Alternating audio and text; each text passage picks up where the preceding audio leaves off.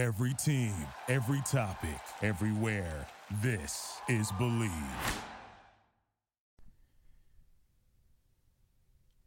Ooh,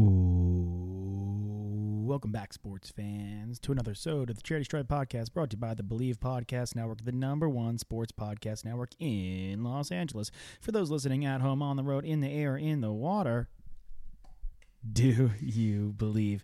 We have a great show for you guys today. We're recording on Father's Day, so it's Josh here, and I'm recording with my dad, Jon. So buckle up, tuck it into your waistband, because here we go. Three, two, one. We're back. We sitting here, I'm supposed to be the franchise player, and we're in here talking about practice. Five seconds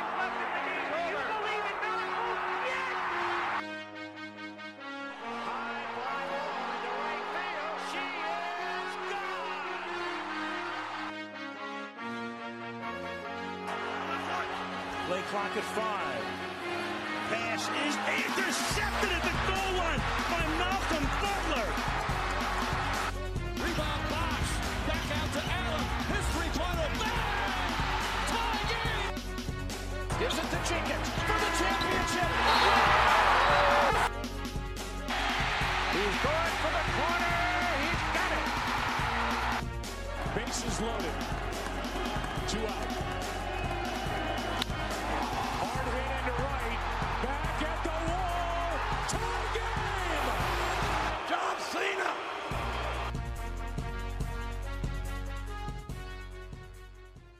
We're back, baby. It's the Charity Stripe. Pitch your free throws because they're free. So 250 coming hot at you guys, and so 249. And I'm flanked on my left by my father, Jon Fisher. Uh, and we are doing a show together on Father's Day. Um, it's so interesting. I do the intro. I mean, I've done the intro so many times. and you listen to the show, Dad. So I've done the intro so many times. And if there's another person in the room, I could do it pretty flawlessly, like pretty seamlessly. But if I'm by myself having to record the intro, I have to do it like six, seven, eight times. I just can never get it right. Why? I don't know. I, have no, I have no idea.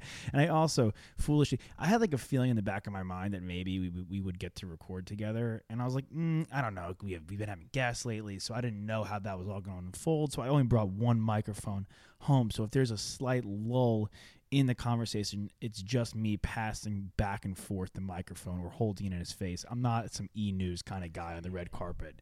So I'm going to have to kind of have some quick handwork here. Um, but it's Father's Day, uh, and tis the theme. We'll kind of go try to go four down territory because I know you like that, Dad. I, know. Yeah, and so what we'll do is uh, for four down territory, at the end of it, I'll ask you your favorite sports memory. We'll get that ready, and we'll do a two minute drill with you today. So I have one of those ready for you to go.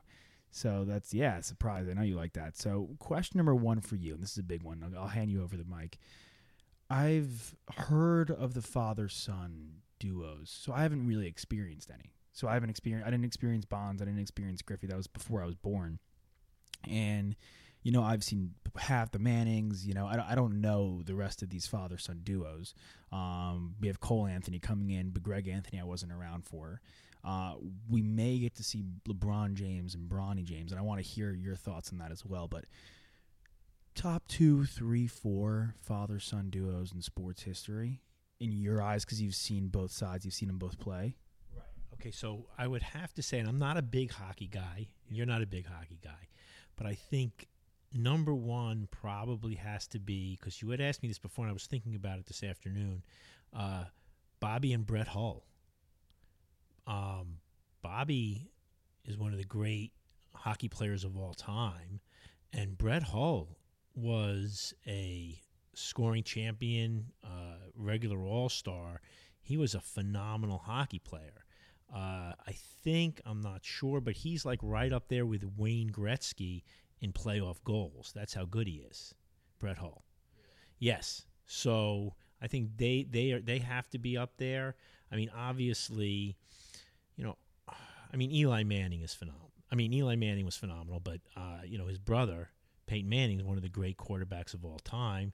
Their father Archie Manning. So you've got three really solid quarterbacks, one being one of the great ones of all time, that's definitely has to be way up there. Um, NASCAR, Dale Earnhardt and Dale Earnhardt Jr. Very good, right? Um, Griffey, I you know Bonds and Bonds, Griffey and Griffey. Um, that's a tough call. I, I, I obviously numbers wise, um, you know Bonds has those numbers. Obviously, that goes back to your sh- your interview of last week uh, with the steroid era. And you know, you look at Barry Bonds' numbers versus Ken Griffey Jr.'s numbers, and obviously Barry Bonds has the, the bigger numbers, more home runs. Uh, one thing about Bonds, Barry Bonds, is the stolen bases. He's got like 500 plus stolen bases, and he did that a lot of that damage long before the um, steroid era came in. Uh, so you know, There was one season where he had. I'm gonna. I'm fact. I'm gonna fact check both of us right now. I believe it was 39 homers and 50 stolen bases on the Pirates. Right. And, you know, he, he- he- Barry Bonds was a Hall of Famer before the steroids kicked in. He was already one of the great baseball players of all time. Uh, and although Ken Griffey was an integral player on, you know, the Big Red Machine, he has a couple of World Series rings. I think if you're going stats wise, just strictly stats wise, uh, Bobby Bonds may be the more dynamic player than Ken Griffey. Then Ken Griffey Sr. Yeah. Okay. And Bonds does, by the way, have 500 plus stolen bases, which is completely out of this world. And and they played together. I mean, you have Cecil Fielder and Prince Fielder, but I don't know if they're on the same level because Prince Fielder, unfortunately, his career was cut short terribly, and he was a great player. And so the now the Hulls didn't did the Hulls play together or did I did I miss that? No, did not. I don't. I don't believe they they didn't play together. I mean, the right. So the, the Griffey thing is is obviously these guys played together. They homered, I believe, in the same game. So the Griffey thing has a lot of like uh, splashiness to it. Um, then there's the Boones, right? Um, Aaron Boone, the current manager uh, of the Yankees, who was a very successful baseball player, and Bret Boone, his brother, who was a very successful baseball player, and their father, Bob Boone, who was an all star catcher. So, you know, but they're not in that Griffey Bonds uh, family category. They're, they're, they're not there. Uh, and then I think basketball wise, probably Rick and Brent Barry. Rick Barry, another Believe host. He's a he. Uh, he's got a, he's got a Warrior show on the network. Good guy. Yeah, that I can't. Are there any other? Because I guess now it's now is about to be the time. I mean, I, yes and no. I mean, I guess you could have had guys over the years whose sons emerged as, you know, I mean, listen, Magic Johnson could have had a guy in the NBA. Larry Bird could have had a kid in the NBA. Michael Jordan's sons, I believe, played college basketball, you know, but they weren't, you know, they just weren't, you know, that kind of a player. Um, Rick Barry, I get, who is obviously a host in the Believe Network. Rick Barry was a unbelievable offensive player. Uh, he's an NBA. He has a championship ring. Um, he's one of the great free free throw shooters. He you know mastered the underhand uh, free throw. He's one of the great free throw shooters of all time. One of the great scorers of all time. Hall of Famer. And Brent Barry wasn't bad. You know, was not a bad basketball player. So, you know, they they definitely uh, NBA wise. You know, I'm pressed to think of anyone else who really could combine for you know that kind of uh, production. You know, you, you I guess you could always find a guy who's you know whose dad was like dominant or whose son was dominant, and then then you've got the cross sport guys. Um, Calvin Hill played running back for the Dallas Cowboys, Super Bowl champion, I believe, and Grant Hill, his son. Grant Hill's dad was a was a cowboy. 100%. Wow. You know, Grant, I'm, we're going to veer away so much on this show, and I think it's in, the basketball thing to me is interesting because it may be a hard, especially to play together. And I think now we're we're seeing basketball is just skyrocketing, right? There's basketball skyrocketing. So the whole idea, the whole big thing is can Bronny Jr. play with LeBron James Sr. and let alone can he make it to the NBA? It's more who in that regard, would it be more impressive that his kid made it to the NBA for his father? Would it be more impressive that LeBron was able to stick around that long? I think it's to stick around that long. I mean, you see, for example, Doc Rivers' son, right, made it to the NBA. Um, not nearly as good as Doc Rivers, Uh, Doc Rivers was, you know, an all-star basketball player, uh, but I think, you know, with Griffey being able to play with his son, I think you see baseball as opposed to, um, you know, basketball or football. You can really you can hang around in baseball. Baseball guys do play into their 40s. Um, you're not going to see a lot of football players at 40. You know, obviously you got number 12, but uh, you know you don't really. It's you know it's it's quarterbacks, yeah, but you know obviously Clay Matthews, uh, his father was a great football player. There, that's another good tandem, by the way, the Matthews The Longs. And the Longs. Even yes, eh, really good. In fact, the Longs may even be as better. uh, Well, yeah, the Longs may be better than the Matthews. And I mean, you know, a football player, it, it's really hard to hang on. And as great a physical beast as LeBron James is, you know, his son's what in tenth grade. About to be, and we saw him play. I mean, he's the top. He's a top twenty-five guy on his on his recruiting page on ESPN. ESPN has him in the top twenty-five, number twenty-four, I believe. But he that's after his freshman year, and we I went to a game. You remember I went to a game with Toss and our other buddy Brandon. I went to a game. First of all, that was packed to the brim. I've, I could not fathom a high school game being like that. Packed to the brim, celebrities there. He really didn't play. Like he, there's uh, guys ahead of him on the team, and now granted, some of them are going. One of them's going to Stanford, top ten recruit. Another one's going to Kentucky, another top ten recruit. But he play, he was like the seventh man on the off the bench as a freshman, but still like, you know, I I, I don't know. And granted, against his own competition, he's great, but against older and bigger players, he's not there yet. So I think it's tough. It's already a lot of pressure I feel on a young kid to even make the NBA, let alone play college basketball. Right, and I think you're going to see you're going to see a couple of things. Um, you know, first of all, LeBron James went straight out of high school, but he was the high school player. There was no one, you know, he was the number one high school player. He was the king. And, you know, I don't know that, you know, we don't know what his son is going to do because you really aren't going to see that until 11th or 12th grade. You're not going to really see how he physically develops until 11th or 12th grade. Then he'd have to be so dominant in 12th grade, you know, that he's, you know, going to either be some kind of one and done kind of guy and then jump into the NBA. But that's still four years from now. And we see LeBron James, he was, I thought, having an unbelievable year. I thought that fact that he was leading the league in assists was really cementing him as one of the, you know, I'm a, I'm a LeBron over Michael guy. And I think that leading the league in assists would have really shown you something about LeBron James's basketball ability. Uh, that, that's just spectacular. But then again, last year, not this year, but last year, he missed a chunk of the season.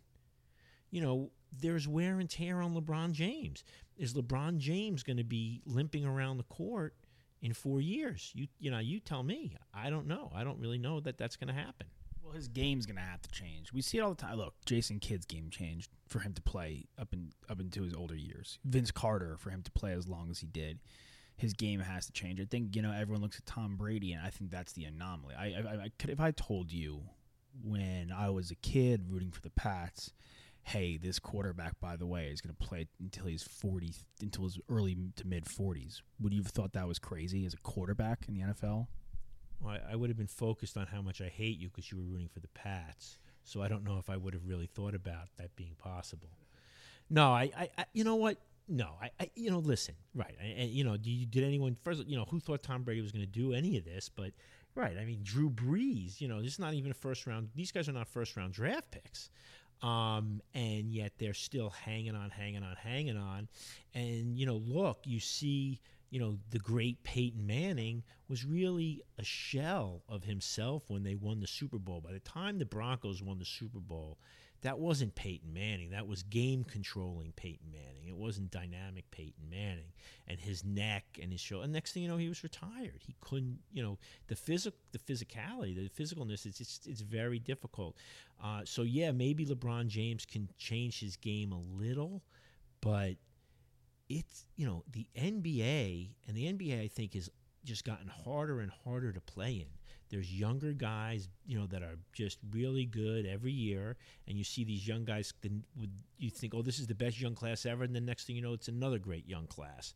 And I just think it's it's going to be interesting to see, you know, if he hangs, if he wants to hang on just to hang on, or if he just says, hey, listen, I can't play at the level that I'm accustomed to. I mean, one thing to Brady's credit is there hasn't been any kind of crazy drop off, right? He's still playing well. Um, Drew Brees was beat up last year; he got hurt, but he played. He played one of the great games I've ever seen. At the end of the season, where what he missed one completion. Yeah, he's like 29 of 30 for four touchdowns that against the Rams. Maybe that game was ridiculous. Right. Right. And so you see, you know, these guys really haven't lost a step. So they haven't had to make that decision, uh, can I still do this? You know, LeBron James, you know, much like a Michael Jordan or a Larry Bird, at some point, Bird's back gave out on him, but at some point, you know, you do have, you know, pride in the fact that, hey, look, if I'm not going to be able to play at that level, am I hanging around just to play with my son, or am I going to sit in the stands and cheer for him? and that's going to be a tough choice. And if he, and if and if Bronny does develop, become a good player, he's six two now. Let's say he grows six six, develops his skills as a point guard. All of a sudden, he's a top five pick. I mean, there's no lock. The Lakers, he may have to move teams to go play with his son. There's a situation where that goes, or like the Lakers have to make moves. It's it's there's like a lot of like hurdles and leaps that he'll have to make. I feel to get that going. I think play with and play against are two different things. I, you know, play with is another difficult thing. Um, you know, obviously in baseball, there's room at the end of the bench. Uh, Ken Griffey Sr., to his credit, was an amazing, amazing athlete. Um, fast, uh, sh- good strength, and he was the kind of ball player that could just hang around as your DH or your fourth outfielder because uh, he was just good enough.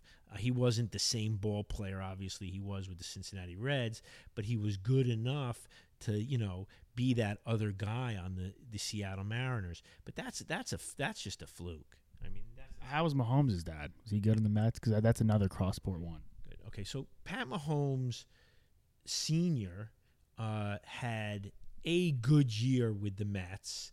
Um, then he had a kind of okay mediocre year. He had like some decent seasons out of the pen, and then some kind of just journeyman seasons out of the pen. I don't think he's not nearly the baseball player that Pat Mahomes is the football player.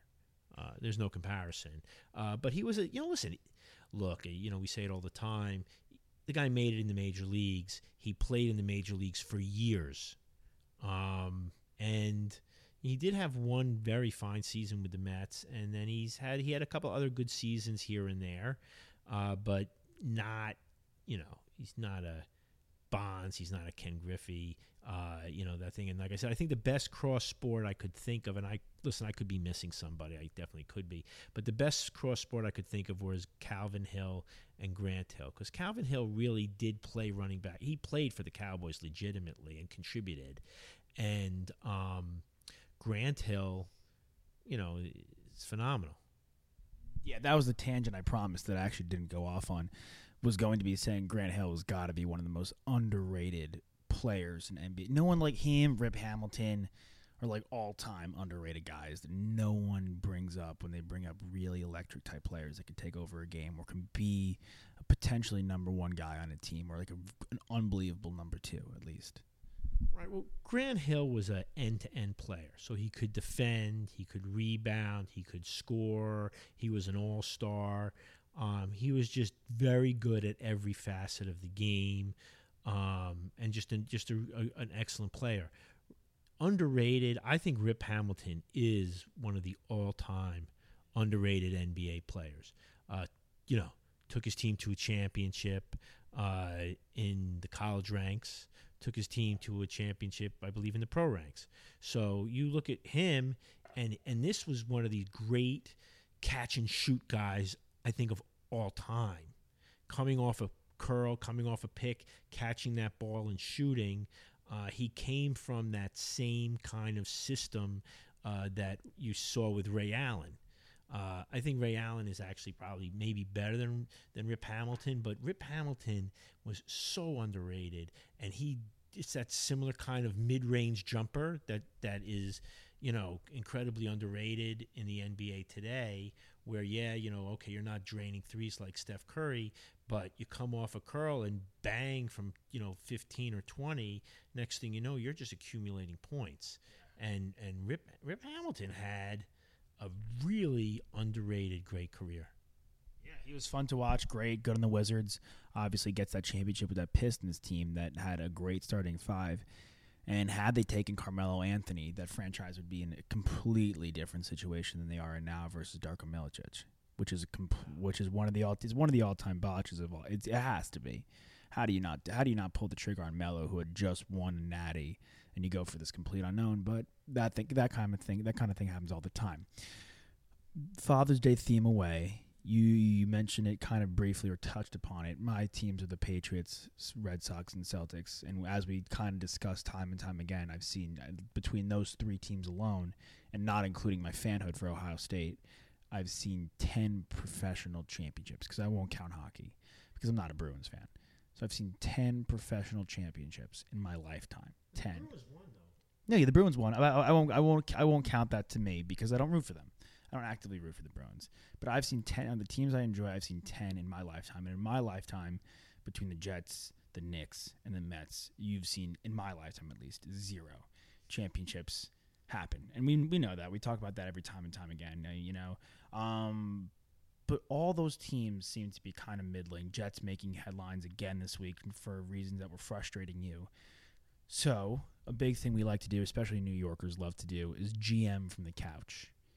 So the Knicks, the Jets, the Mets, real quick, what would you do? Because the Mets are closer than you think than the Knicks and the Jets for sure. What are they? What's the what's the next steps to fix those teams and get them in the right direction? Jets, Knicks, Mets. You can go any order you want. you know, I honestly, the loss of this baseball season, as a Mets fan, I thought was actually devastating because I actually thought that the Mets, as opposed to the other teams, actually had something going. Um, lock down DeGrom, so you've got your ace. Um, you know, Betances is a risk, but I did think that, listen, their big problem last year, we know, you know, if they had saved half the games uh, that were blown, they would have made it to the playoffs. So, you know, you really had, you know, they they did a, put a lot of effort into fixing that bullpen. You have a decent starting rotation, you know, headlined by arguably one of the best pitchers in baseball. So I think the pitching end of it, actually, if that bullpen uh, had come through, really would have been very good. And I think if you look at the team, um, you know, you have a guy coming off of the, you know, the rookie of the year. Uh, does he have a sophomore slump? I don't know, but I don't really think so. I think he's, you know, you've got the polar bear, you've got McNeil. I, I think McNeil's great. Um, and I like Conforto. Uh, you know, you're you're you're solid. Really, I, I thought if you look at Rosario, Rosario's career has gone in the right direction all the way through. I think uh, the catcher Ramos contributed last year mightily. Um, I think he had, might have had more RBIs than the Yankees catcher, and you know, just saying that alone is kind of shocking, but it's amazing. Um, and then you get Nimmo coming back. Um, you know, Cespedes coming back, and I think the big low key pickup last year, J.D. Davis, was tremendous for the Mets. Uh, he was great, and you still have Dom Smith without even a place to play. And he showed that he could play. I really thought the Mets had a really fine team. I think, you know, listen, the biggest problem for the Mets is that the Braves and the Nationals are in their division. Uh, if it, you know, but otherwise, you know, and now, right now, obviously the Phillies did a great job retooling. You're right. You're right. So the, you know, the National League East has gotten, you know, all of a sudden went from like, eh, not not a good division at all to actually one of the better divisions in baseball. So, am I happy with the Mets? I'm th- actually I think the Mets have done a great job, but I do feel that hey, there's just a very tough road to get out of that National League East. So you have to kind of keep either your young guys. The, the young guys have to either start coming through, and they're going to either have to deal with Syndergaard or find a number different number two starter. But other than that, no, I think the Mets are okay. Um, I'm happy with what the Jets did. I'm not a huge Adam Gase guy, but you know we'll give him a chance. Um, I think the Jets did the right thing. They didn't do the sexy thing. Um, obviously, I thought CeeDee Lamb was the best receiver in football, and the sexy thing would have been to take CeeDee Lamb. Uh, the right thing was to take the lineman, uh, build from the line. Um, you know, looking, you know, it's easy to, you know, second guess Douglas. I mean, he obviously signed a couple of guys to the line like Fant, who could prove to be very good. Uh, but obviously, you had the guy on the Saints, for example, who's now a free agent. You kind of wish you had some of that money back, and you could have invested in him in your offensive line. Uh, they got the good center out of Denver. Um, so I think that you know they, they did well with the offensive line.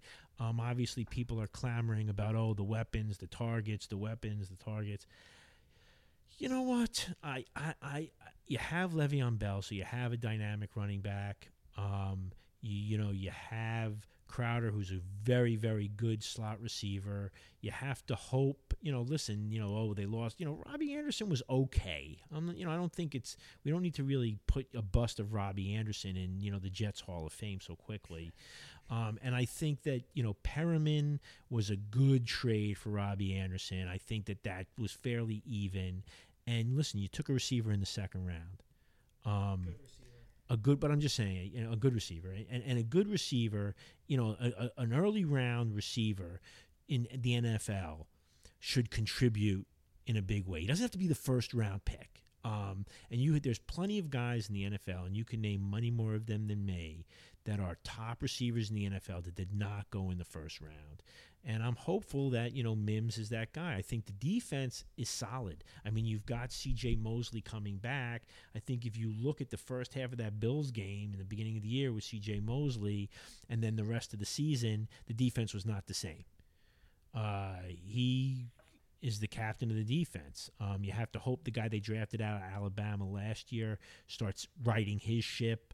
Uh, at tight end, you have to hope Herndon, who kind of was great as a rookie, was all rookie uh, on the all rookie team, then missed last year. You have to hope that he contributes at tight end. Uh, and then you have to hope that somehow, some way, they're able to work out something with Jamal Adams. Uh, you know, Jamal Adams had a great breakout year last year, and you know, technically he's under contract. Technically, he should play. Uh, but I think they they have to work out something with him so that both sides are equally happy and unhappy. And you know, then you've got a defense. Uh, also, with Brady leaving, there is an opening. I mean, obviously Belichick's still there, but I don't care. There is an opening in the AFC East that has not been there for a decade. It has been, you know, what I'm just saying. You know, it, it, you know, as long as Tom Brady has been in New England, you know, the Patriots have won the division how many times, right? So you there's just never been that opening. Uh, obviously, the great Jets win in the playoffs in New England was once, uh, and it was now looks back and it's like it was a fluke. Obviously, the Bart Scott speech still one of the great speeches in sports history. Can't wait, but um, I, I, I just you know this is the Jets have an opening. Uh, you have to hope that their offensive line is there, but obviously you know, realistically, uh, if they were nine and seven, I'd be happy. Anything better, and I'd be elated. Uh, eight and eight or worse, and I just, you know, you got to think like, hey, look, you know, unless it's a unless it's a good eight and eight, like it's an eight, a hard fought eight and eight, we're eight and eight, but we played well, and you know that hey, we've got the building blocks in place, and it looks like you know next year we can really do something, and we're an eight and eight team on the verge. But if it's you know if it's another you know six and ten, very disappointing. Uh, and then the Knicks, I mean the Knicks, the Knicks are in, you know they just they're in limbo. I mean, I don't. I mean, I like. There's a lot of people. Oh, we didn't sign KD. We didn't sign Kyrie. Uh, that's okay. I, I- really wasn't that disappointed. Um, I kind of had hoped R.J. Barrett would have had a better rookie year than he did. Uh, he's a good player. I think he will be a good player. Um, uh, they got lucky with uh, the center, uh, and I think he's a good, potentially good player. Uh, I did think that if you looked at the team after Fizdale left, I you know I had hopes that Fizdale would be a good coach. He was not a good coach. They did not play defense for him. They had terrible perimeter defense. If you watch the Knicks regularly at the beginning of that season, teams lit them up from three. And in the NBA today, teams go in with a game plan to light you up from three. And if you don't defend the three, you cannot win. I went to one Knick game with our friend Al Tepper, and it was the Nuggets, and they, I think, had over 23 pointers.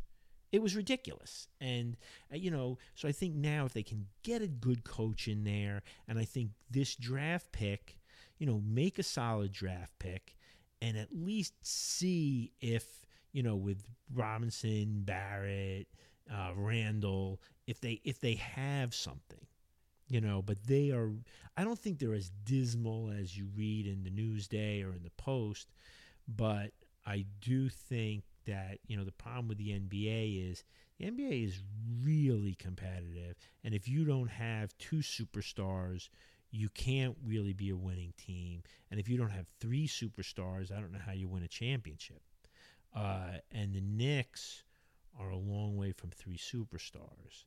So if you look at it that way um, you know, there's trouble. Yeah, I mean, you go to that was great, and then you go to like the the two superstar thing. Lakers, two top ten players. Clippers, two top fifteen players. You know, Bucks have Giannis, top five player, plus the rest of their team is deep as hell. Celtics, very young, drafted extremely well. I, I'm a big RJ guy. I was more an, so an RJ guy over Ja. I've now switched sides. Obviously, you- you've seen my Ja. I rock the Ja shirt, the Grizzlies hat. I'm a big Ja guy now. And the but I th- I have faith in RJ.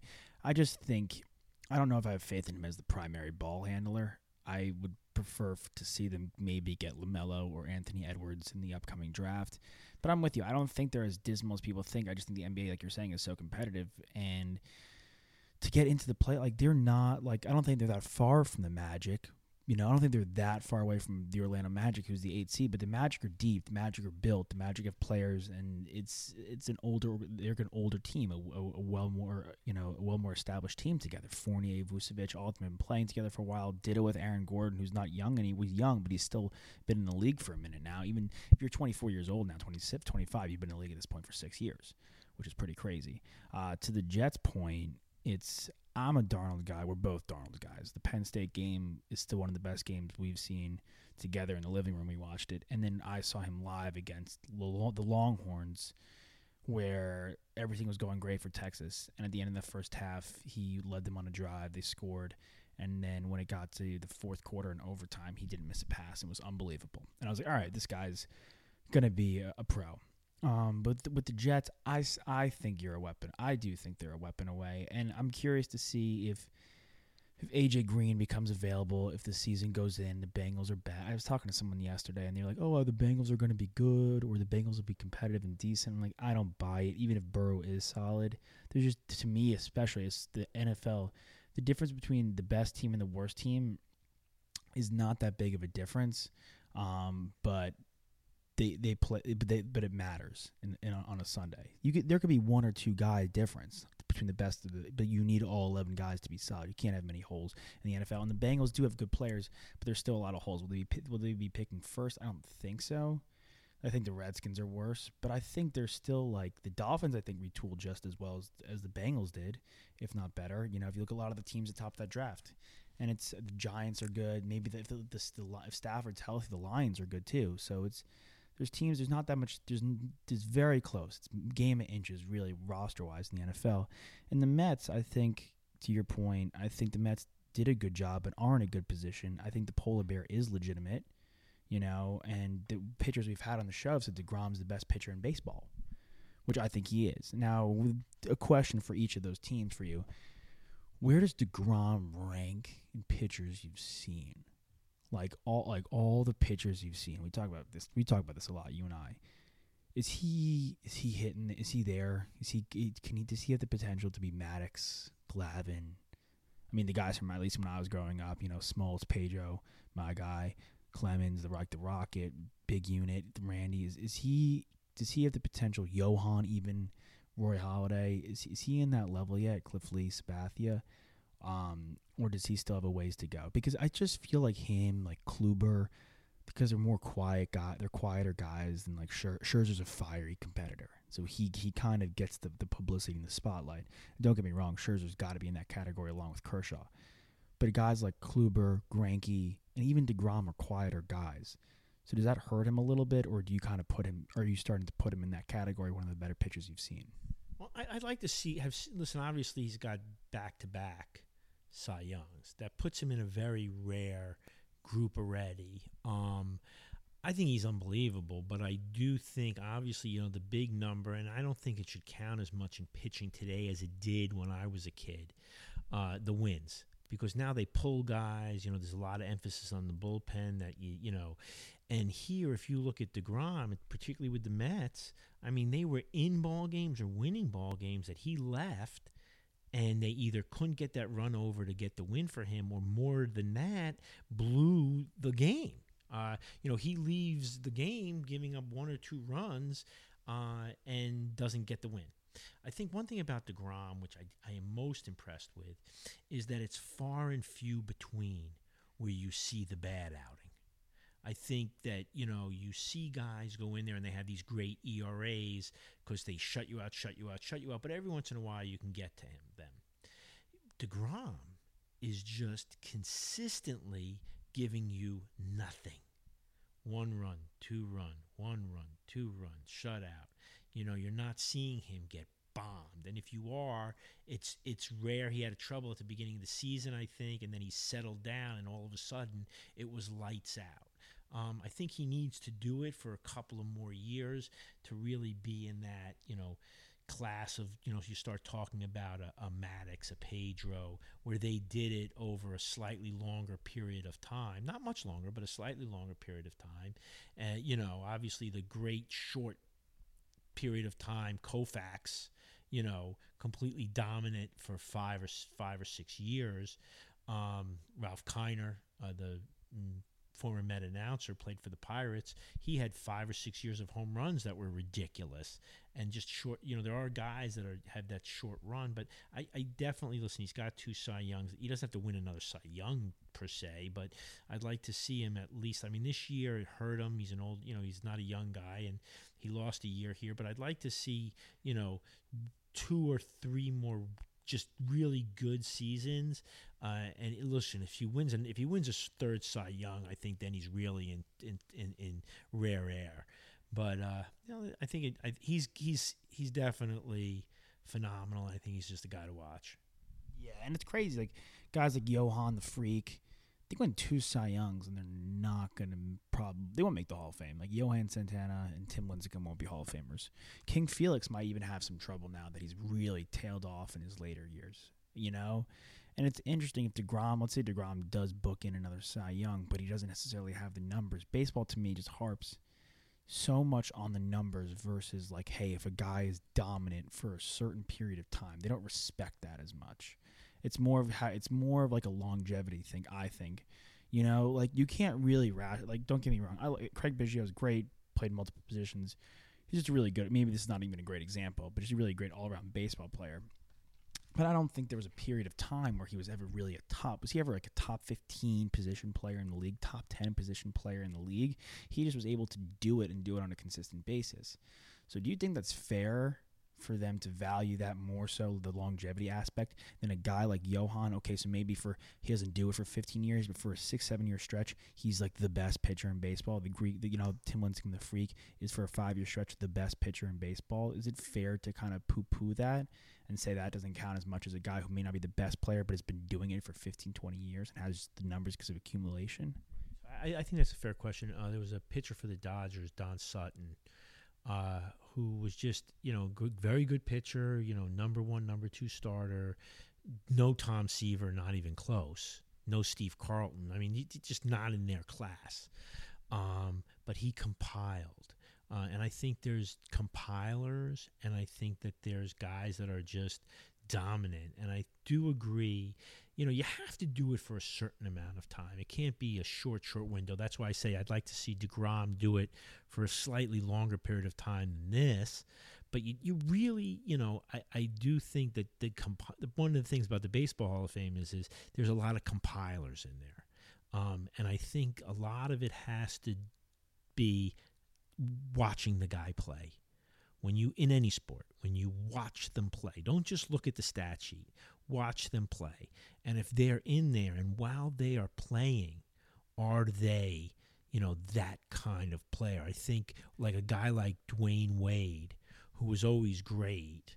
But when you started really, you start watching what he did and seeing his ability, you realize, man, this guy was great, but he's better than I even imagined. Like, I didn't realize, like, looking back, I was like, oh, this guy was even better than I thought. Uh, and there are guys, you know, that um, I wouldn't call Biggio a compiler because he was a steady all star. Um, you know, but you know, you can. There are guys out there that you know compile those you know three thousand hits or put together those three thousand strikeouts, which is amazing. How you do it, I don't know. You got to be great. You've got to be a Hall of Famer. But then there's a guy out there that has the two thousand strikeouts that could have been phenomenal for you know eight years. And if you're great for eight years, you know who cares if you have 3,000 strikeouts? You know, and I agree with that. I think that there are certain guys that if they are that good, even though it's over a short period of time or shorter period of time, in other words, if you did it for eight years but you didn't do it for 20, does that mean that you shouldn't be in the Hall of Fame because you only were dominant for eight years? I mean, Jim Rice eventually made the Hall of Fame, but he had a 10 year run of 330 and 100 uh, and then you know he slowed down or whatever. But but the point is, is for ten years, he simply was one of the best hitters in all of baseball for ten years. And eventually he made the Hall of Fame because of that. And I think he's an example of a guy that shows you, hey, look, if for 10 years you are, you know, I don't want to pitch to this guy or I don't want to hit against this guy, this guy's dominant, you know, then you're in the Hall of Fame. I mean, you know, then there's the other end of that is uh, one of the best pitchers I ever saw was Dwight Gooden. Uh, you know, he was a guy where guys begged out of the lineup; they didn't even want to face him, but he fizzled. I mean, he was a that's a you know a, a shooting star, and the shooting star probably does not get in the Hall of Fame, and and you you can't do it for that short a period of time you've got to do it for a slightly longer period of time. It's got to be. It doesn't. Have, it shouldn't have to be 20 years, but you know, eight to 10 years of dominance should really get you a good hard look. Yeah, I think that's all great points. Really good. It's just a question I've had, you know. I'm glad we could chop it up and talk about it because I always like. I always wondered, like, all right, because we, we say all the time the Hall of Fame shouldn't be easy. Basketball's easy, baseball's ridiculous, and the NFL's impossible you know, and you you tell me that all the time when I ask. Because this guy, especially when I was younger, I would always pose the question. I feel like I feel like it's more of a younger kid type question because they see one guy do it for three years. They go, "Oh my god, this is the best player I've ever seen," you know. But I still always wondered, like, okay, like yeah, he didn't accumulate these stats, but he was great, dominant for five. Like Cliff Lee was like, Cliff Lee was unhittable for like four or five years, and then good for another four. Like where's that where like Paul Konerko like was like where's like the respect for some of these I don't know. I, I will never uh, I I don't understand. Um but yeah those that's what I had question wise for you. Glad you could kind of come in and fix your teams. Now at the end of every every show we do something and you love this. This is your favorite part of the show. And I, I have we done this with you? I don't think no we haven't done this with you. So your favorite sports memory it could be from you playing it could be from you watching. It could be from you watching me playing, which I don't think that's going to come from. I think that would be a far stretch. Um, anything sports related, your favorite, favorite sports memory? Well, I swam in high school. I have no fond memories of it uh, other than the friends that I made. Uh, Mike, Mike and Mitch swam with me. You know them, of course. They're lifelong friends, and I swam with a bunch of really good guys over the over those four years. But I wouldn't put myself in in that class. Um, I've gotten to see uh, some amazing stuff and listen to some amazing stuff. You know, I was a little kid. um, and I listened to on the radio, uh, you know, as I was lying in bed, uh, Fisk's home run in '75. I got to see Johnny Bench hit two home runs in the World Series in '76, which was unbelievable. Um, I got to one of the most amazing uh, football games I went to. I was with Rich Rosenthal. We went to see the Jets play the Dolphins. The Jets needed to win to get into the playoffs. It was the year of the sack exchange, and they stopped the Dolphins on the one, fourth and one. Abdul Salaam tackled Tony Nathan, and Richard Todd then led the Jets 99 yards for a touchdown to win the game. Someone blew up a car in the parking lot. You know, typical Jet fans. And I saw Endy Chavez's catch. Um, I saw John Starks' dunk. Uh, I listened to the. Uh, I don't think anyone really, not many people really heard it live. The Miracle on Ice. Uh, that was a tape delay, uh, but I listened to that, and we were driving back from the city with my family, and we listened to that on the radio, and that was amazing. And years later, I got to meet Mike Eruzione at a charity golf event, which was really interesting. I went with my friend Corey Zelnick, and we uh, got to meet him. And we actually sat down, like had dinner with the guy, and it was as spectacular. But the Miracle on Ice was was definitely something. And I was thinking about like there's so many great uh, sports moments. Uh, the Dolphins hook and ladder. Um, uh, well, obviously, anything with Wayne Gretzky. Uh, there are just incredible stuff. Uh, but I was just thinking, because I knew we were going to talk today, and there's one moment in sport that I really felt summed up what sport to me was about. And it was when Phelps was chasing the eight gold medals. And I really remember this vividly because it was, to me, um, unbelievable. He was chasing the eight gold medals, and to win all eight, you know, some of those medals have to be in a relay. And the Americans were swimming in the 4x100 relay freestyle. Phelps, I believe, was the leadoff guy in that relay. And he gets out of the water, and then two other guys jump in. And when Jason Lezak was the anchor of that relay, and when Lezak is getting in the water, the Americans are losing. Um, I think everyone watching that, including myself, is not only thinking, oh my God, the Americans are losing, but there goes the eight gold medals. And when I was a very young kid, I re- was very influenced when Spitz won his seven gold medals, and I just never thought that would be broken in my lifetime. And to see someone have a chance to break Spitz's record, I was really rooting for Phelps. And I just thought it was over. Uh, one thing uh, was that it was France that was ahead, and the anchor swimmer for France, I forget his name, Alan or Lane something, and he was at the time the uh, 100 meter champion, and he might have even been the world record holder at the time in the in the in the in the 100 meters. Uh, I certainly know that he was the 100 meter champion, and Lezak is getting in the water after him. He's a body behind him, and he's you know it's two laps, and he's got to catch this guy, and it's over. It's not going to be possible. You know, they're rooting, everyone is cheering, uh, but you you see this. You know, Phelps can't control it. He's relying on a teammate, which I think in sports is really the whole thing. Um, you know, the football catch on the helmet, um, Brady on the sideline and watching the interception. Uh, you know, well, Brady won the championship, but you know it, it, you know it. Someone has to step up uh, to win to win it to win championships in every sport. It seems, and sp- swimming is a very individual sport, so it really rarely happens. But to win this eight gold medals kind of championship, he needed someone to to somehow rise up, and to me, that was the most unbelievable uh, clutch moment uh, I could, you know, and there's I could think of a lifetime of clutch moments, but it was just unbelievable. I, I do believe that Lezak set a record uh, for a at the time for a uh, relay 100 meters. I think he set a record for the time after the turn for the last 50 meters, and he beat the French team. He won. It was Lezak who made the difference in Phelps winning that eighth gold medal. Uh, and I think, I'm not sure, but I think, you know, at some right then and there, you see Phelps ecstatic, scream out, that's what I'm talking about, or something like that. And just, you know, realizing, you know, this Jason Lezak. I mean, who knows who Jason Lezak is? No one.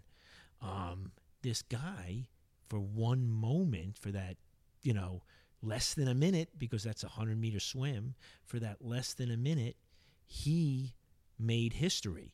And everyone's going to remember that Michael Phelps won eight gold medals, but it took a teammate, it took a fellow teammate to make it possible and in an incredibly unlikely circumstance. And I just thought that was one of the just, it kind of like to me encapsulated a lot of the other great moments that I had seen uh, in in sports. You know, the buzzer beaters in a lot of the NCAA championships are not always the main guy.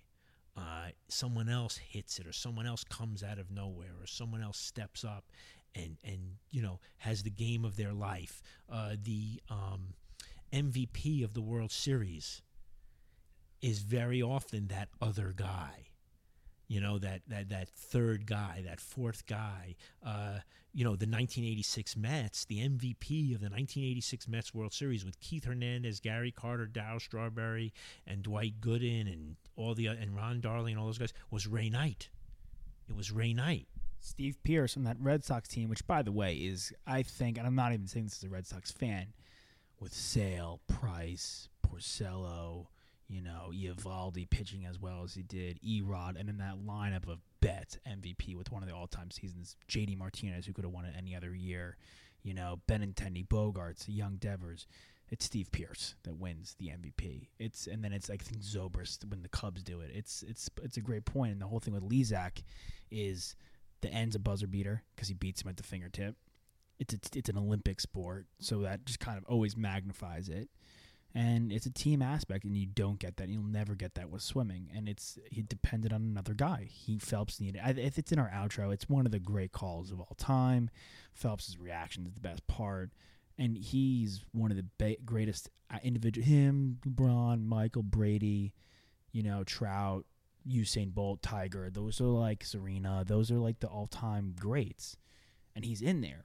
But like it's and you know it's like mj had scotty and like you don't really have that and like tiger really didn't have that you know you don't really have that in the individual sports but for a moment he did and it's cool to see. Well right and are we really talking about michael phelps with the seven gold medals the same way we're talking about michael phelps with that eighth gold medal? That eighth gold medal set him incredibly apart. Eight gold medals in one olympics eight gold medals in eight events. It's unbelievable it's not really believable at all. Who would even think it's possible? When Spitz got the seven gold medals, everyone was like, okay, this will never happen again. This is not possible. And, you know, so you do, it's, you know, it basically, the other guy changed history and, you know, made Phelps, you know, for that one moment, Phelps was on his shoulders. Uh, and I think I only picked it only because I felt that, you know, you could find in every sport that moment. Uh, you know, some Super Bowl MVP who, you know, you never thought was going to be that guy, but he intercepted two balls, and, you know, uh, it, it's just the other guy. Uh, you know, I think. Um, I think John Taylor might have won a, a, Super Bowl MVP and not Jerry Rice. I'm not sure. I'm just guessing there. But, you know, I always like to see that other guy step up. And I always thought that that was one of the great moments because it's very fast, it's under a minute. And it's one of the great moments of the other guy, you know, making the difference and really writing history you see they they put the flag and the name up like one, two, three at the finish in the pool on the TV because you, otherwise you wouldn't be able to really tell it's so close. Unbelievable moment. We'll close out two minute drill. This is we haven't done this in a while actually with our guests. We've been taking it so seriously for some reason, and so this is so super fun. Toss actually, I don't know if you know that you Toss delivers the tw- two minute drill. But he usually does the two minute drill. Um, so this is me doing the two minute drill. So if it's not as good as usual, it's because Toss is not here doing the two minute drill. Um, but two minute drill with my dad, Jon Fisher. I'll say the question, give it a second because we only, only brought one mic home, and I'll pass it back to you. So question number one: Harry Potter sorting house. What is your Harry Potter sorting house? Um, probably Slytherin. Yeah, for sure. I mean, come on, let's call a spade a spade. Uh, food wise, I went to college in Austin, and now I live in Los Angeles. So selfishly, we're talking about me right now. What's your favorite restaurant in Austin and your favorite restaurant in Los Angeles? Um, I like, I, you know what? I really did like the Franklin. It was fun. Um, I liked waiting there. Uh, you know, you, I, and uh, Izzy waited on that line. We had a good time. We did have a good time that morning. Uh, got there really early, played cards, hung out. Uh, mom and family joined us, and uh, we had a great, great meal. I don't know if it's the best restaurant in Austin, but the Franklin was definitely a great experience in Austin, and I, I, I certainly liked it. Los Angeles. Um, oh, I forget the name of that place that mom and I went. Oh, Republique. I liked it. I really liked it. We, mom and I went there without you, uh, and we just had a really good experience there. There's a number of really good restaurants. Uh, We had a good time at Animal. Um, I haven't. Uh, where was that place we went to last time with you and Blake? That was really good. You guys had been there before. We had been there. What kind of food was it? like casual. You did most of the ordering, which ran up the bill tremendously. Um, uh, it was like a, it was almost like a plants hanging from the ceiling. Brunch? No, No, I don't think we'd been there. It was it. Oh, but, but um, I I love this place. Now, now you know what? You someone says something, you're like, oh, I love that song. You can never think of it. Yeah, the Israeli place. Yes. Yeah, uh, Bavel. Yeah. Yeah, it's great, unbelievable. I had never been there before. That was Blake had been there. Blake had been there. Okay, so Blake had been to Bavel. So I I want to say between Re- Republic and Bavel, those were two of the better better restaurants definitely that we went to in in Los Angeles. Yeah, and for those who don't know, Blake is my sister, and then the aforementioned Izzy is my college girlfriend. Um, and then so those are okay. So Republic, which I haven't been to yet, so thank you for treating me to that meal um, in Los Angeles, and obviously Franklin's is something I go to once a semester. And for those you who don't know, that is top end barbecue barbecue spot in Austin. You have to wait forever. Maybe the country ads. It's it's unbelievable. Um, okay, this is a debate. We know you like LeBron over Jordan. That's been confirmed already, so we'll skip that. We know that's the case. We ask everybody that. I do wanna- you know, I just want to say something. I mean, obviously, there's no sports on right now. And I watched The Last Dance, and it was a really, really good series. I enjoyed The Last Dance. It was definitely good, fun to watch. It was a good watch. Um, you know, listen, I'm not, you know, the idea that I think that LeBron, LeBron over Jordan, that doesn't mean that Michael Jordan wasn't the most dominant by far player when he played the game. He was. He was, you know, he won championship after championship after championship. Uh, you know, but I think the games, the players have just gotten better, and the game's gotten better, and it's tougher. And I do think that LeBron has shown. Remember, he went to eight straight championships, maybe even was it nine? Maybe even nine straight championships, eight or nine. But the bottom line is, is yeah, he didn't win. Hey, come on now. You know, who did he lose to? Who's he losing to? Would he lose to the Warriors? You know, good luck Bulls beating the Warriors. I'm sorry, Michael Jordan's Bulls, but you know, come on now. Uh, you know, so but you know, and I think, like I said, I think this year with LeBron, had he been able to finish this year, and had he finished this year leading the league in assists, I think that would have shown a skill set uh, that is just ridiculous, ridiculous. Uh, you know, he's not a point guard, and he's leading the league. And well, I'm just saying, he's a point forward. He's leading the league in assists. What kind of basketball ability is that? It's off the chart. Anyway, that's that. Yeah, thank you. I'm glad you elaborated. So, sports questions. I have a baseball one, football one, then I have a basketball one. All right, three pitchers, three lefties. This is just a, a one that me and my friends have been debating. Koufax, Randy Johnson, Kershaw. Rank them. Um, Johnson, Kershaw, Koufax. Um, Koufax, unbelievable. Um, you know, for a very, very, very short period of time. I do think that there is a, you know, if you look at Koufax inside Dodger Stadium and outside Dodger Stadium, he's a bit of a different pitcher. Uh, he obviously was incredibly dominant over first for a short period of time, and I'm not like again, I'm not shortchanging Sandy Koufax. Uh, by comparing him to the other two guys, I mean, obviously, there's a lot of people my age that aren't going to take Kershaw over Koufax, uh, but you know, you know, to those people, I say, look at Kershaw's first eight seasons. Just look at his his first eight seasons are better, I think, than Tom Seaver's first eight seasons. And if you look at Tom Seaver's first eight seasons, you don't think it's possible. So if you look at Kershaw's first eight seasons and you see that they're better than Tom Seaver's first eight seasons, you really get a good idea of how good Clay, Clayton Kershaw is. Um, obviously, I, I, just took Johnson only because they are, yes, he's a bit of a compiler, but he's a compiler who was also dominant. Um, and he did it for an incredibly long period of time, and he didn't lose the dominance. It wasn't like he just compiled things over. He was dominant for an incredibly long period of time. The number of strikeouts is unbelievable. Um, and, uh, you know, I, I just think that it was, he's just was just that dominant. Obviously, you saw he did it also. I mean, one thing I think that, you know, you can argue against Kershaw, and I said to this to you the other day, both Koufax and Randy Johnson were big in the big games. And I don't think you've seen that with Kershaw. Uh, and I think that's one strike against him. D- Randy Johnson has been dominant in big games, dominant, and uh, carried his team to the World Series, obviously, and through the World Series with, uh, uh you know, what's his name, the Bloody Sock. Uh, Curt Schilling, who would be in the Hall of Fame if he wasn't an asshole. Oh, um, and I, I know that, you know, one of the reasons I really like Randy Johnson is because when we went to your sister's graduation at the University of Arizona, he was staying in the same hotel as us. We didn't know this, and you were too lazy to get out of bed and go to breakfast. And because you were too lazy to go to get out of bed and go to breakfast, I met Randy Johnson, and you did not. It's true, and he's a, a, great photographer now. That's what he's been doing, by the way, in case you're curious. Um, but that's unbelievable. You got a good photo of him, and you have a great photo of Clemens. I had to find the Clemens photo somewhere. Do you have it? Some you have it, so you got to find the Clemens photo. The photo bomb is amazing. All right, real quick here, football basketball question.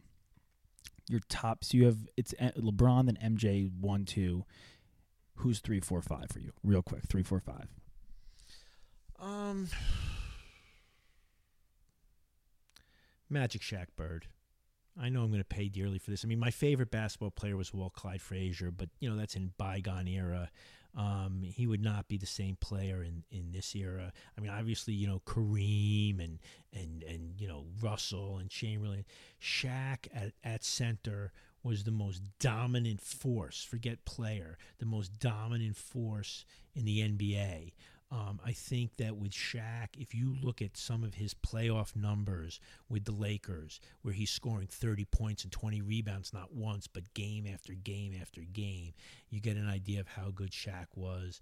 Um, Bird and Magic. I mean, I, listen, Steph Curry's phenomenal, but I, I, I look to Bird and Magic. You know, that's a personal thing because I felt, you know, and I remember when the when the NBA was in trouble and the NBA was going to go out of business and there wasn't going to be an NBA and they didn't have good TV contracts and the NBA was, you know, as popular as hockey in the United States. I mean, it was just a, it was not doing well, and Bird and Magic came into the NBA and Larry Bird and Magic Johnson made it possible for Michael and Kobe and you know all Durant and all these players today. They saved the NBA. Uh, Magic Johnson, uh, when Kareem was hurt uh, in Game Six of the championship series, came in and scored 45 points at center. Unbelievable. And I lived in Boston. I went to college in Boston. I went to law school in Boston. I lived in Boston for seven straight years. Hated the Celtics every minute of it. But, you know, Larry Bird night after night, buzzer beaters, everything. I think one of the great moments of the last dance is when the very good Pacers team scores and they think they've beaten and they're jumping for joy and they think they've beaten the Bulls and they flash to the Pacers bench where Larry Bird is the coach. And when everyone else is smiling, Larry Bird is grimacing because he looks up at the clock and he sees we've left too much time on the clock and they have Michael Jordan. And he grimaces because he knows if he had that much time on the clock, he would win. And, you know, that's the kind of guy Larry Bird was. Just give me that, you know, three seconds and I'm drilling it. And, uh, you know, these are these are the great players that I got to see. Great. Four more questions for you. Best college football, because we haven't gotten to college football today. Best college football player you've ever seen. Hmm. Tim Tebow. I know, I know, I know. I'm thinking Tim Tebow, Vince Young. Um, you know what? I'm gonna say, and I know that I don't want to be biased to Texas, but I'm gonna say that I've ever seen the best college football player I've ever seen was uh, in one season was Vince Young. Um, Vince Young single-handedly carried that team on his back. Uh, I know he didn't pan out in the pros. Uh, it's a different game. It's a different thing. But they beat the best college football team I've ever seen. Uh, undefeated for two previous seasons, going into a third undefeated season, having won the previous two championships, going to three-peat in college football. I think it might have been three-peat. You'll check that while I'm on the mic. But they are un, unbeatable. The the Trojans are unbeat. The Trojans are Reggie Bush and Matt Leinart and and all those defensive players, Matthews. I mean, this is an un, this, this this team is unbelievable. And and Pete Carroll, you know, great great coach, great everything, and Vince Young somehow, and uh, you know Keith Jackson, who had seen a lot more college football than anyone I know. I was going for back to back. Okay, it wasn't going for three. It was going for back to back. Okay, but still, it was, they were unbelievable, unbelievable team. Um, and they, uh, he's, they. I think during the game, Keith Jackson referred to him as Superman. Uh, and that was probably as far as an individual college football player performance. Um, the only one, the only other person I could think of is probably Bo Jackson. Uh, so it's either it, I, Vince Young or Bo Jackson. You know, Herschel Walker. Also, I got. I'm, I'm starting to think now. Herschel Walker was absolutely phenomenal. OJ Simpson's your favorite. But I didn't really get to see OJ play in college, so that's that's a thing. So you know, I didn't get to see, but but yeah, I it, anywhere you know, Tebow, Vince Young, uh, Bo Jackson, and um, Herschel Walker. Those those would be the guys. Okay. Mine is I think Reggie's better than all of them, but that's just me. But honestly, my favorite, really thinking about it, love McCaffrey. I think he's great. Cam New- Cam Newton is on another, yeah, and Tebow for me. But yeah, I think Vin- VY is the man. Two movie questions. Your favorite regular movie, real quick. Favorite movie, favorite sports movie. So my favorite regular movie is Jaws. You know that. Um, only because oh you know that okay yeah Jaws is my favorite movie. Um, I'm a big horror movie person. When I was a kid, I used to love Chiller Fe- Theater and Creature Feature, and Jaws is basically at its heart a horror movie uh, with a monster. Only the monster is almost somewhat believable. And I think if you watch Jaws and go to the beach the next day, I defy you to get in the water. But um, it's also you know Roy Scheider, uh, Richard Dreyfuss, um, Robert Shaw. You know Spielberg directed it. Um, he hated it because there were some you know tough moments in the movie, but um, I Jaws is Jaws is my favorite film. Um, favorite sports movie. This one, I feel like I know. Well, what do you think my favorite sports movie is? Yeah, I, think your favorite. I don't, I don't think it's close. I, well, I, it's between two. I actually, so it maybe is close. I would say it's either Hoosiers or Rocky. Yeah. I think that's what I would say. I think that would have a better. I think I would actually venture off to say Hoosiers was your favorite film or Rocky, one of those two.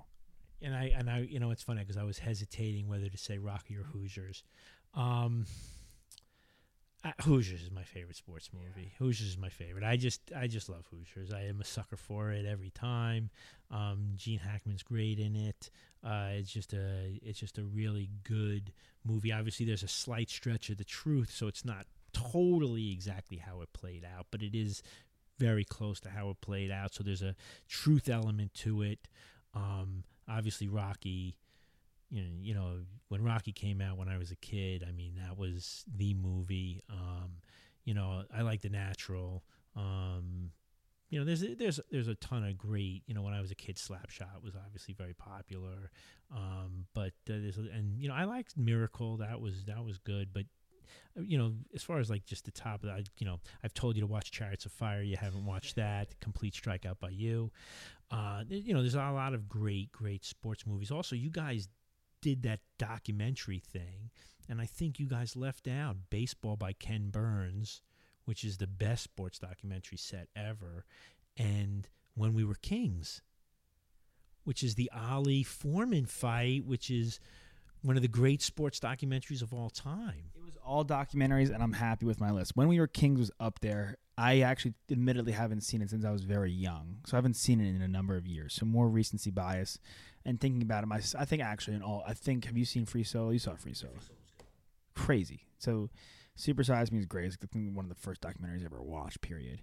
Um, but yeah, Hoosiers Rocky. I remember you made me watch Rocky one night as a kid. You're like, here, I rented you this movie. I threw a fit. I didn't want to watch it. Next day, I was obsessed. I had to watch the, the next few. Uh, Rocky's great. Last question for you. We brought up Mets, Jets, Knicks. Those are your teams. You've since adopted, obviously, USC, Arizona, but those are my sisters. We're not dealing with them right now. You and I have adopted the Longhorns. That's our squad for college. Big Longhorns guys. We will we'll root for. I obviously will root for Ohio State. I always have, but Longhorns are my team. No one roots harder than our, my mother for the Horns. But you and I, would you rather one of your three original New York teams win, or see the, the Texas Longhorns win a football title? Be honest. It's okay. I won't take offense. I mean, I got to see the Mets go to a couple of World Series. I got to see the Mets win the World Series. Um, I was really too young to appreciate the Jets winning the Super Bowl. Um, I I love the I, you know I listen. I root for the Longhorns. I root for the Trojans. I root for the Wildcats every Saturday, big time. Um, uh, you know that I'm obviously following the, the Longhorns going into this season with Sam at quarterback and you know obviously really pulling for them and i think you know hopefully with the virus and everything i think hopefully you know football gets played and they somehow you know can overtake Oklahoma for the Big 12 title.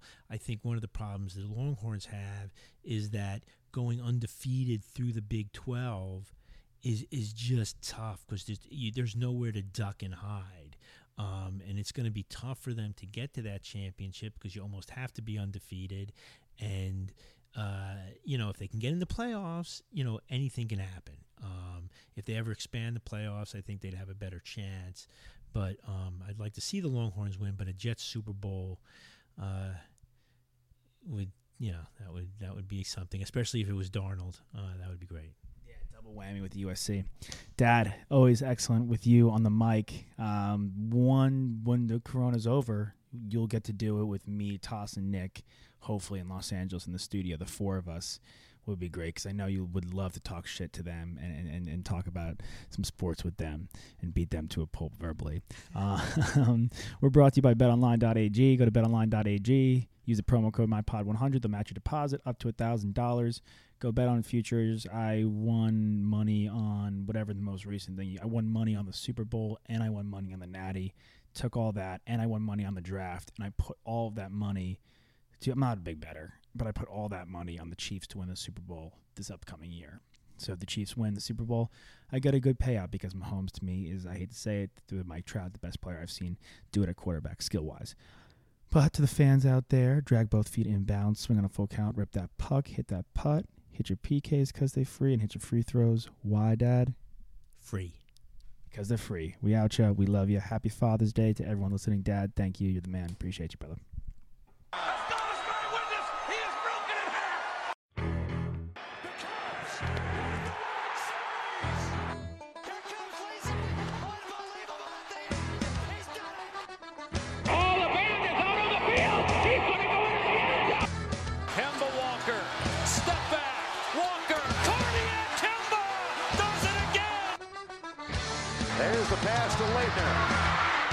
puts it up. It's Lillard. He got the shot off. Oh Derek Jeter, where fantasy becomes reality. Anything's possible. Anything's possible.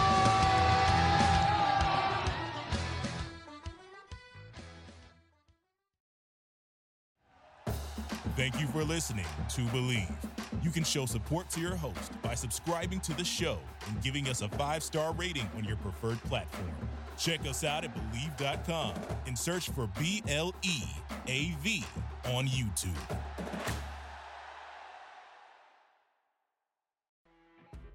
You know, when you're listening to a true crime story that has an unbelievable plot twist that makes you stop in your tracks?